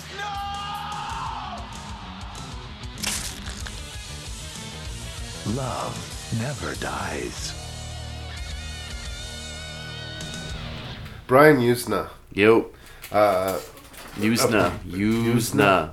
He's uh, seems to work a lot with Stuart Gordon, which is a good thing. And um, he likes Stuart Gordon. Seems to specialize in sort of hard R, low budget genre entries. Yeah. A lot of times they'll uh, shoot. Did them. a couple of reanimators. Yeah. Uh, he did The Dentist, if anyone's seen that, it's a sequel. Uh, a lot of the movies they shoot in Europe uh, for uh, budgetary purposes. Yeah. So they have weird dubbing to them, and there's usually strange peaks and valleys. There'll be really good special effects, but not great performances, or really good performances, but not great special effects. There- Yeah. There seems to be a, a push and pull with him. Yeah. But he's an interesting choice. Wrote Honey, I Shrunk the Kids. That's right. He's an interesting choice to do Return of the Living Dead Part 3. Yes. And he's definitely somebody who came with like, what am I going to bring to this? He was a fan of the the series. He said um, he might have just been being polite about part two, which you and I were not. Um, but he wanted to find a way to make a Return of the Living Dead Part Three that was a valid entry into the series, but did something a little different. Yep. And uh, the way they found to do this is to sort of, in a vague, it's somewhat structural way, do kind of a Romeo and Juliet Little bit. tragic love story. Yeah. And build that around these crazy zombie effects and the off kilter violence and humor that we would expect from a Return of the Living Dead vehicle. Mm-hmm. Mhm. Now, I'm not going to say it's a 100% lock, slam, bang, well played success, you know? Yeah. I can't because there's some very real problems.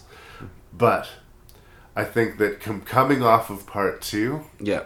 this is what, you know, a sequel to The Return of the Living Dead probably should have looked like. Well, it, it, it succeeds in that they it, it's different. Yeah.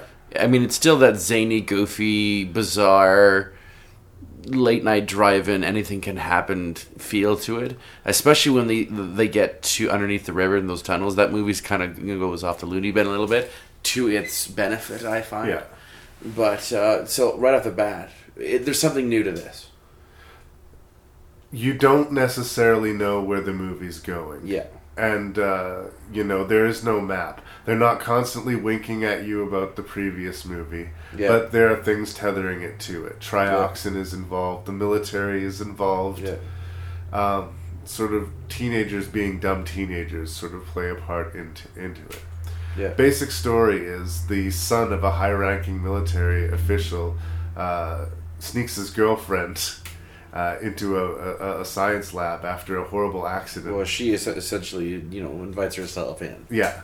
Well, but once they realize that this place is, you know, has toxins that can bring people back to life, when she dies in a terrible accident, Yeah. he wants to bring her back. Yeah. And uh, she is resuscitated, but remembers who she is and remembers that she loves him, but is increasingly having to deal with the fact that she's got this hunger. Yeah. And interestingly, as we progress through the story, she finds she's able to satiate her hunger through pain Yes. acts of self mutilation and violence sort of seem to quench her need to chew on some brains. Good, good old sadomasochism going on here. So he loves her, she loves him, but she's turning into a monster.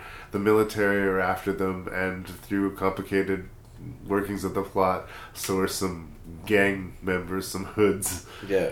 And they get mixed up with the sewer dude. Yes, eh, c- come be my papi. Those guys. I'm like so glad the stereotypical racism is still alive and Yeah. well. And that's that's some of the stuff that I would like. This script Chica. has some pretty serious problems, and Uh, Yeah. there's definitely some Stereo- generalization, stereotypes. less than enlightened Yeah. sort of portrayals of ethnic people happen here. Um, it's weird because it's kind of that really awkward. I don't think it was deliberate racism, but No. it was there, you know. Yeah.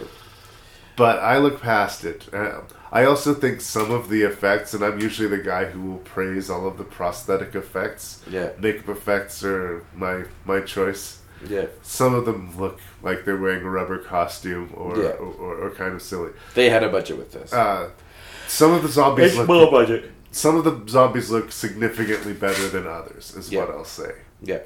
Um, but because I didn't know where the movie was going from one sequence to the next, and because the zombies looked good and I was sort of constantly off balance, uh, I was able to see past the flaws and find actually a pretty solid zombie sequel, and one that I think people kind of mi- might have missed.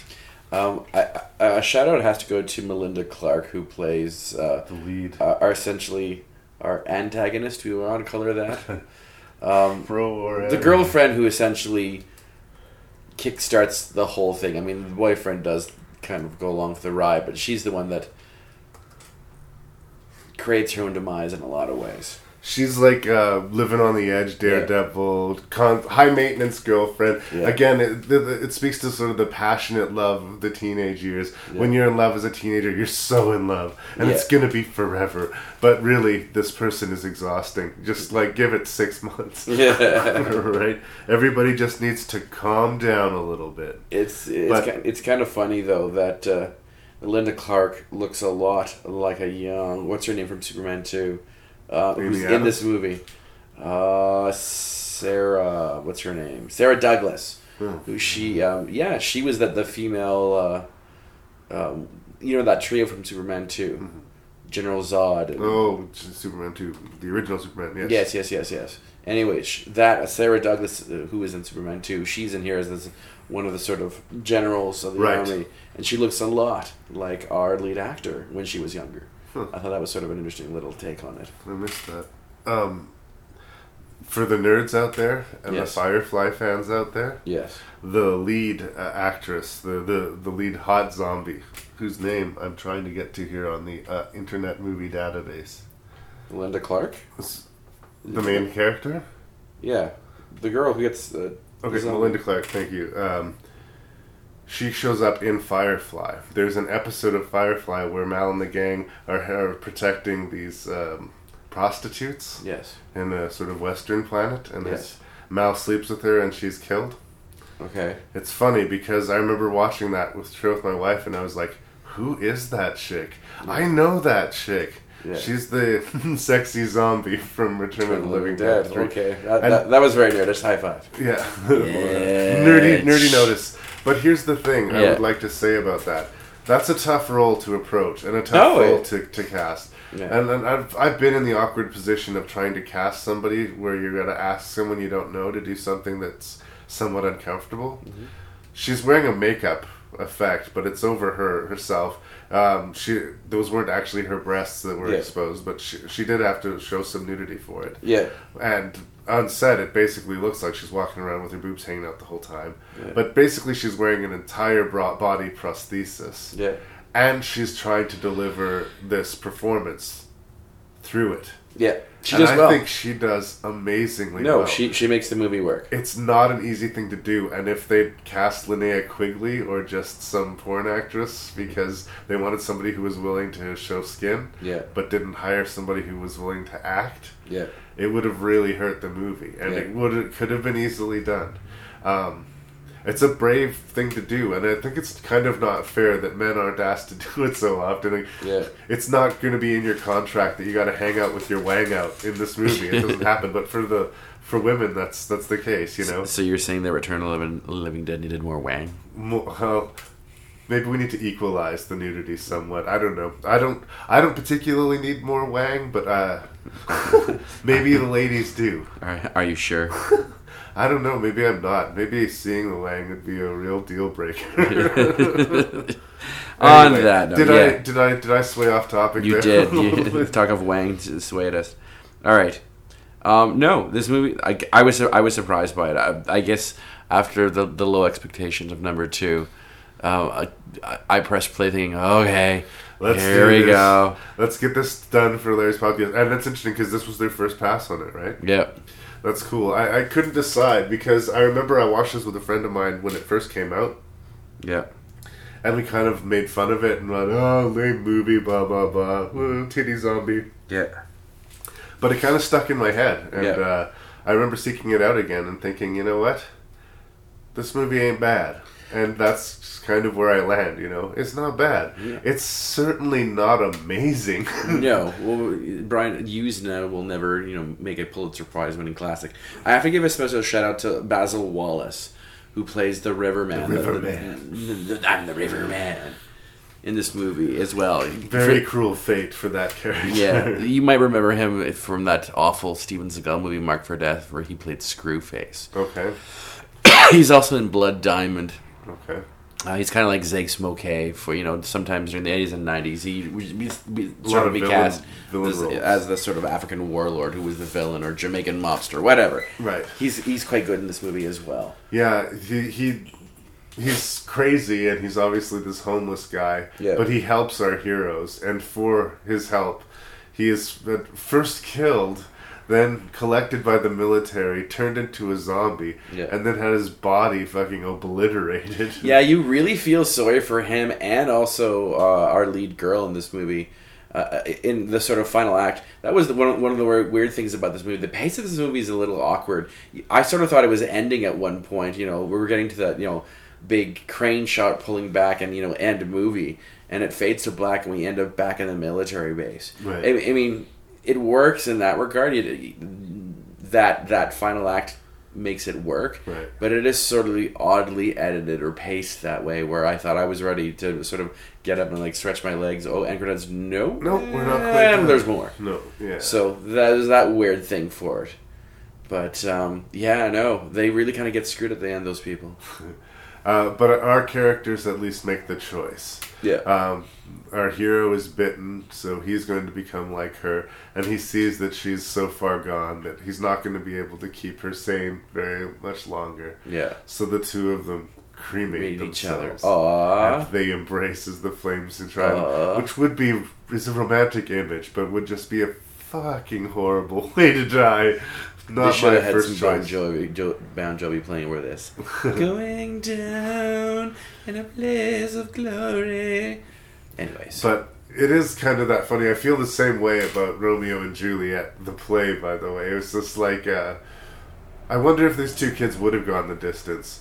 Like, No. they, they spent their entire lives together, but their entire relationship was probably less than. oh, eight, she would have you know? totally broken his heart. It's- yeah. He would- he- I really get the feeling she he- would have he would been have been born the with him. Melhouse uh, of the zombie series by the end. I don't know if it's a flaw in the performance or in the, the script, but I did get that vibe that, Yeah. that she was, you know, probably going to get bored with him and move on to some other adventure sooner or later. they went the distance because the finish line was a, a short step, I guess. Um, it's funny when it wants to be. I don't know it's exactly scary, but it's got these. No, no, but it's entertaining. It's got a few ouch moments. Yeah. Um, more than any zombie I've ever seen, most zombie movie I've ever seen before, the, the Yeah. sexuality angle is sort of played. It's weird because they very directly sort of marry the sex and the violence as she's, you know, piercing her, her hands or, or, or cutting herself. She's reacting almost orgasmically. Yeah. and uh, it's strange and unsettling, and yet I've watched it three or four times now. So what are you saying I, there? I don't know. I don't know. Uh, usually, I say sex and zombies don't mix, but eh, this movie accomplishes it. I mean, it, it maybe doesn't mix They had perfectly, zombie but it, sex and Dead Alive. it didn't. It didn't do Totally. it for me. Uh, zombie sex and Dead Alive, but like that movie was just pure madness. Yeah. As a rule, when you're watching a zombie movie, you're not looking for Sex. sex. I don't typically find it, and when they try to force it in there, I find it rarely works. Um, this movie, the the love story kind of works. It does. The zombie story kind of works. It And the does. comedy kind of works. It does. So, So you're it's saying kind of worth watching. because it works.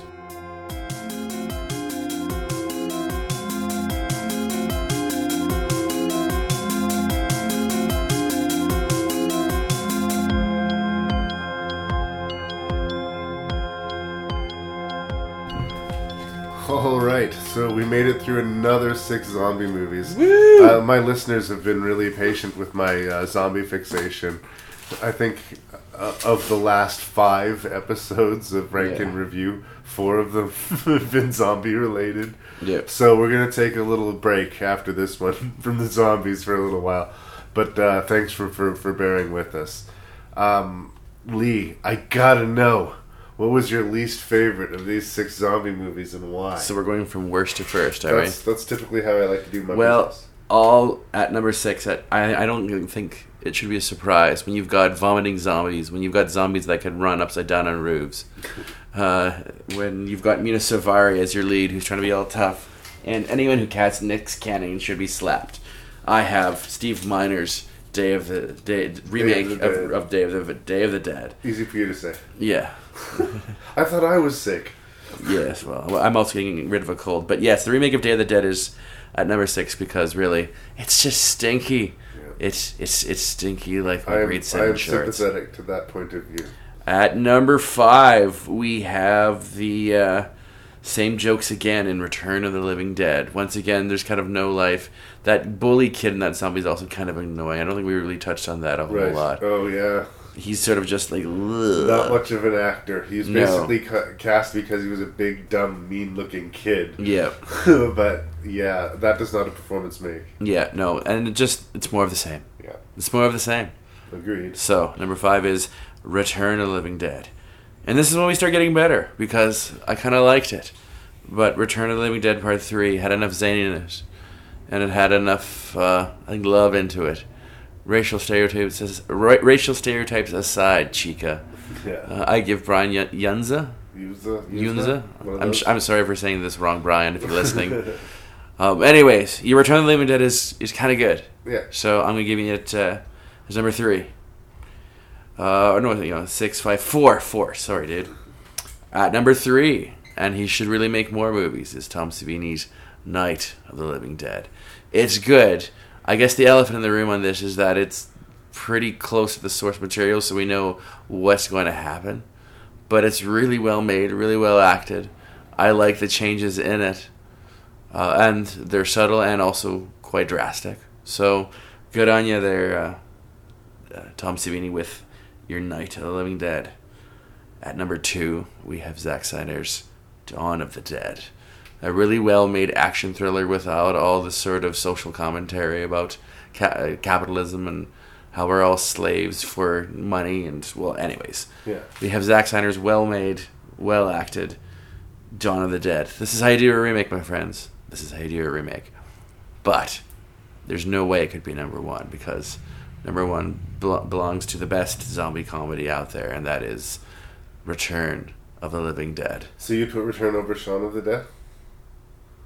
Hmm. So- Hmm. Um, I'm not necessarily. I would fighting say. you, I'm just asking. I, I- you know, what? I'm gonna have to say yes. Yeah. Uh, Don't get me wrong. I love Sean. I love Sean, but Return and both films make me gil- giggle. Really? Both both films make me laugh pretty hard. I I have great affection, I guess, for Return because I saw it as a kid. It it made me laugh.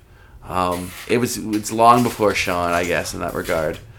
Um, this movie makes me smile from ear to ear all the, you the second this movie starts. It's a lot of fun. I love the the sort of '80s punk aesthetic as well. It does have shocking rewatchability. I Yeah. don't seem to get tired of watching Return of the Living Dead. No. It seems to be a thing. It's funny. I really strongly suspected that we might go six for six. Oh no! This episode. I really like. I thought that we would. Yeah. And we only match in two places. Really? But the thi- I know. The thing is, is that I'm completely sympathetic to to where you end up. Like, I don't think we're going to be fighting over this particularly. Really, I'm But- curious now. But uh, well, let's wait another episode before I tell. No, no, I'll do it now. All right. Since we're here and recording the podcast anyway, I wrote them down so I wouldn't cheat. I can understand you thinking that I would put the Day of the Dead remake in sixth position, especially the way I laid into it in there. Yeah. But here's my rationale for putting Return of the Living Dead Part 2 at the bottom of the list Okay. anything that they basically anything that they did in the movie to try and get laughs was ripped off from the movie before it. Yeah. And anything they added to the movie either added nothing or was stupid. Yeah. Now, the Day of the Dead remake, it's fast, it's got bad CGI, the characters are unbelievable. It's Yeah. not a good movie Yeah. but I think that it, it's moving fast enough, and at least you know they made choices. Bub is a zombie vegetarian. That's incredibly stupid, but it's a choice. you know what I mean? Yeah. Um, like this is this is comparing shades of brown on shit here. So Yeah, they're- like I, I'm not I'm not passionate about it, but Yeah. that's where I put them. I put part two at the bottom. Okay. And and then the remake of Day of the Dead in fifth place. Yeah. Now we're more on common ground again because in fourth position I put Return of the Living Dead Part Three. Okay. It's not amazing, but it's way better than it has any business being. Yes. Um, and it's much closer to what I imagined or would hope a Return of the Living Dead movie would and should be. Okay. Um, it comes closest to the sort of magic of the Dan O'Bannon. Okay. So there, that's where I'm in third position, and I think we're agreeing again here. Yeah. Tom Savini's remake of Night of the Living Dead. Yeah. Um, anything that didn't work in the movie for me, and nothing didn't work so strongly as to spoil it, was either right out of the script, which Yeah. is just choices that maybe I wouldn't have made, but Yeah. will live with, or the fact that you know he had to cut his movie severely backwards and. Yeah. A lot of movies, you cut the horror or the gross, gross out or the violence out of it, Yeah. and you've lost of the bulk of the movie on the cutting Yeah. room floor. I think it's a testament to how solid uh, the, the script, the story, and the direction is that Yeah. they gutted this movie, and it's still a good movie. Yep. And unfortunately, this is still back in the day when excised footage didn't get reprinted. A lot of times, they would actually just be destroyed Mm. once they once they got it down to the print they wanted, which is just Yeah. it's too bad because it would be interesting to see a director's cut of this Yeah. movie. Now is the part where it gets controversial. I can't. I can't believe you're, you're, you're going this way. I'm gonna put Return of the Living Dead in second place. You're wrong. You're wrong. Why? Why do you do this to me? You did this last time. You're fired. You're no longer hosting this show. I know you created it. You're honestly gonna sit there and tell me that the remake of Dawn of the Dead is better than Return. They're very different movies. The- Yeah? What they have in common is that they're zombie movies. Yeah. And for me, I love a good zombie comedy. Uh-huh. But I prefer an exciting sort of thrill ride zombie movie. And uh, I'm, I'm a big fan of Zack Snyder's remake of Dawn of the Dead. Uh, I mean, I I surprised myself because, like I said, he kind of took the brains out of it and somehow turned it into an effective. I almost roller want to coaster. hit pause and hit you, and then press start again. Um, but it, it's not as overtly goofy as Return of the Living Dead. Yeah. I like that Return of the Living Dead is goofy, but like there's enough realism in quotation marks in the Dawn of the Dead world for there to be some stakes. It's weird because at the end of Return of the Living Dead, everybody dies, and you're like smiling while the Yeah. credits roll, right? Um, whereas at the end of Dawn of the Dead, everybody dies, and you're like, that kind of sucks. I, I- I guess for one thing for me is not that I think like Return of the Living Dead is all that original. It's you know it's aping from the original Night of the Living Dead story, but Dawn is just a flat out remake. Yeah. So I guess I just right out that there alone, you, you, I- you got to put Return just a little bit higher because of the originality.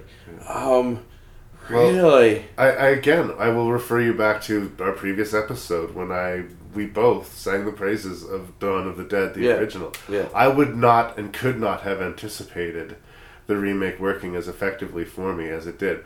Like I said, if the whole movie had kept the momentum of that first ten minutes, Yeah. I'd be sitting here telling you this was a better movie than the original. I'm not saying that, but I'm saying that it, it, the f- opening came that close, and uh, I took the ride with the movie, and I really enjoyed it. Um, I I think it could have been like ten to fifteen percent smarter than it was, but I think it did a good job of being an exciting zombie movie, and it's a big reason that the zombie renaissance sort of happened for us. And I'm a fan. It's not an easy thing. I didn't just say, yes, Dawn of the Dead. And I have nothing but love for Return of the Living Dead. I think if you listen to my previous zombie episode, you will find that to be the case. I well Larry, I, I, it's finally happened. I think It's over? The friendship is done? You've lost your mind. I, I how how no well you explained how Well, I guess I love zombie comedies, but I prefer, I guess, not zombie comedies. Maybe is what where what it comes down to. But I love both of these movies, and it was, I know it's It- it's close It's, it's, thing. it's, it's like we're, we're we're fighting over you know, the two really cool sports cars. Which one's the better? They're both awesome. But that's just, where we're disagreeing. What, what's what's the worst of this, and what's the best of this, really? But we more or less what, agree. What would be wrong with?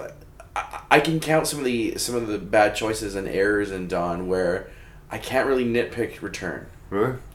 Well, like I say, I'm made a little bit uncomfortable by the, the graveyard nude scene. I know uh, you find it very fappable. I think that there are there's some creak and groan to the performances here and there, especially with the younger kids. But that's sort of part of the horror aesthetic. I, I just take it I on the chin. Will, I will, love it. Like I, I, I do love the movie. Yeah, I think people will remember. It's just more of a cartoon. Somehow. I think people will remember Return uh, Return Limited a lot more than Dawn of the Dead will ever be. I think people will have. That's probably true. That's probably true. But that doesn't mean I like it more or less than the, than the other. And it's arbitrary. I mean, some idiot named Larry Parsons said that you have to rank your movies from the top to the bottom. I like, and, and I agree. I, I, you're just wrong. well, I think I'm just going to ask you to live with it today. Just live with it, brother. Uh.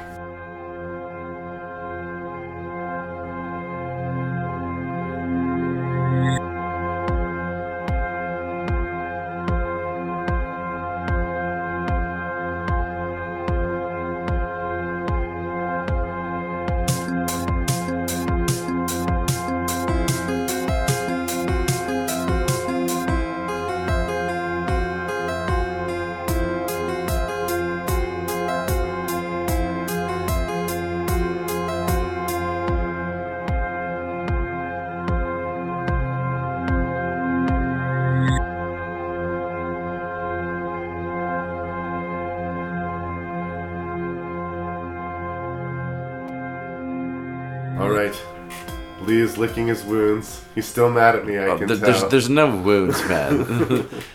You're just getting the stink eye. I, I, I you didn't see it coming. Um, you're, you're just wrong. you're just wrong. Are, are, you, are you are you not you're not more mad that uh, Day of the Dead is worse than Return of the Living Dead too? Um, no, I'm not mad about that. I just I just think that your instincts are wrong on this. It's a matter of tiny degrees, Mm. but we need to get past it, brother. I don't know. We need to get I'm, past I'm, I'm, a bitter person. Okay, sorry. Keep going. There's two Jerry's that we're going to give out. Um, we have the best kill, and we have best zombie effect. Do you have a preference which uh, Jerry Award you would like to give out first, sir? Uh, why don't we do Best Zombie Effect? Best Zombie Effect. Okay, nominations include Ving Rhames eating his own eyeball in the highly questionable remake of Day of the Dead. Yeah. The half zombie that is interrogated in Return of the Living Dead. Yo. Um, she's just a beautiful design and yeah. beautiful execution. I'm a big fan. Uh, the zombie holding the doll in Night of the Living Dead that Patricia Tallman gets quite upset by and ends up executing. Um, you mentioned the one-armed zombie. It's in the director's cut, the extended edition of Dawn of the Dead. Yeah, who comes charging at the door when they first arrive at the mall. Yeah. Um, and I also wanted to mention from Dawn the both the pregnant woman and the result of her pregnancy, zombie baby, ba- zombie baby. I actually think that the the pregnancy itself is quite disturbing. Like once she turns while is, pregnant, yeah, it is a disturbing like, scene. The whole thing, the whole progression of it, you, you know, this is going nowhere good. Yep. Um, so those are the nominations for best zombie effects. I certainly know where I would would vote. But, and uh, the winner is interrogation zombie from Return of the Living Dead. I agree. That, that, that, see that's another reason why Return is better than Dawn. There's just not a lot of competition as far as that. Effect. Such a well executed scene. Um, I would agree with the, you that there's no better looking zombie in the remake of Dawn of the Dead than, than that zombie in in re- yep. Return. I, am not fighting you there at all. Yep. So nominations for best kill. Um, Tom and Jenny in the remake of Night of the Living Dead getting themselves exploded in a high yeah. pressure situation yeah. in the remake of Night. Yeah. Um, the the first punk who's getting eaten by the tar zombie. Uh, Lord, he's kind of set up as sort of like the, the muscle of the group, so yeah. necessarily he has to be removed from the menu as early as possible. It's good death. Um, we have listed here the many deaths of Riverman. This poor put upon character who is just tries to do something nice, gets yep. killed for it, then gets resurrected and brutally tortured. yep. Good times. He earns his paycheck out. That's all I'm saying. Um, the truck backing up to the bay doors in uh, the remake of Dawn of the Dead was just leaving those horrible blood smears on the back of the truck as it Yeah. plows through the zombies. Yeah. Nasty. And also from the remake of Dawn of the Dead, the accidental chainsaw kill uh, when they're trying to escape. Um, there's another there's another death here. Can I just really quickly add a death that's Of not course. included on your list? Sure. The- One of the punks, actually, he's the only actor to appear, however briefly, in all three of these Return of the Living Dead movies. Yeah. But um, the scene where they actually get the half zombie to interrogate, Yeah. uh, he gets pulled out by her and bitten. And as they're pulling him back in, this fucking fountain of blood spewing out of his head, and this zombie's attached to him, eating his brain. That's good. Scene. And uh, I always like they way way like cartooned the amount of blood, but it was also somehow perfect. Yeah. I've always liked that death, so I'm Yeah. gonna throw that in as a last ditch nomination. But you are my guest, so you get to lay down the law. I love me some Tar Zombie. Tar Yeah. Zombie was awesome. And the first time I saw that and it turned around, I was like, more brains. I laughed my little pubescent ass off. Yeah. So I'm going to have to say Tar Zombie eating that punk was awesome. And I do think part of the reason that I love Return of the Living Dead generally Yeah. is when I first saw it as a kid, I didn't really appreciate the humor in it. Yeah. I actually was quite scared of it. Yes. And I, as I came to it later and grow up, I actually, wow, not only is this movie awesome, but it's also kind of funny, too. So if you were to do this, I mean, I know you get the guest choose this. Wh- wh- which would you do best kill? For best kill? Yeah. Well, I don't know. I guess I've got that late nomination stuck in my head now. That's Return of the Living Dead, right? Return of the Living Dead. See, yeah. once again, why Return is so much better. It's a fantastic movie. Yeah. I absolutely agree. I Um, think everybody who likes zombies even a little bit should watch it. I, Uh, you're going to wake up tomorrow and realize how wrong you were. I'm gonna sit bolt upright in the middle of the night. Yeah. We have to record again. I Yep. was just wrong. Yep. Well, maybe you're right because uh, confession. Yeah. Way back in time, back in the histories of Rankin Rue ba- review, back while the Earth was still cooling. Yeah. You and I did an episode uh, called "You So Crazy Director Masterclass." Yes. And I think if I had it to do over again, Yeah. Shutter Island should have probably taken second place to Fight Club. Yeah. But I don't know. Shutter Island was fresher to me. It was a newer movie to me, and I do have problems with Fight Club. It's a very impressive movie, but Yeah. but that's that's one where I've definitely you know oh that's a tough one. That's a tough one. Yeah. Um, you know this one I just I, it was tough, but I made my decision. There it is. I, I- I think once again over time you're gonna sit back and realize that it was an error in judgment. it's the second time it's taken second place too. Yeah, I it- see.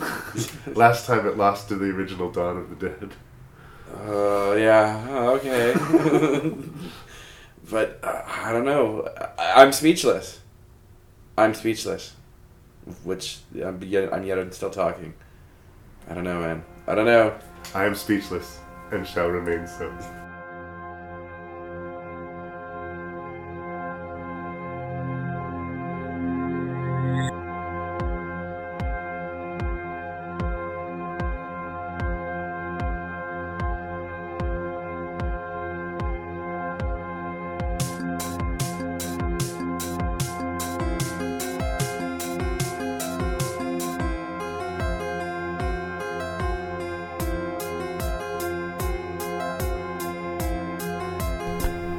All right, all right, all right. I promise we're going to take a little breather from the zombies for a while, but uh, that wraps up the first two installments of the Of the Dead rank and reviews. Um, very Romero obsessed last couple of episodes. I hope you guys enjoyed it.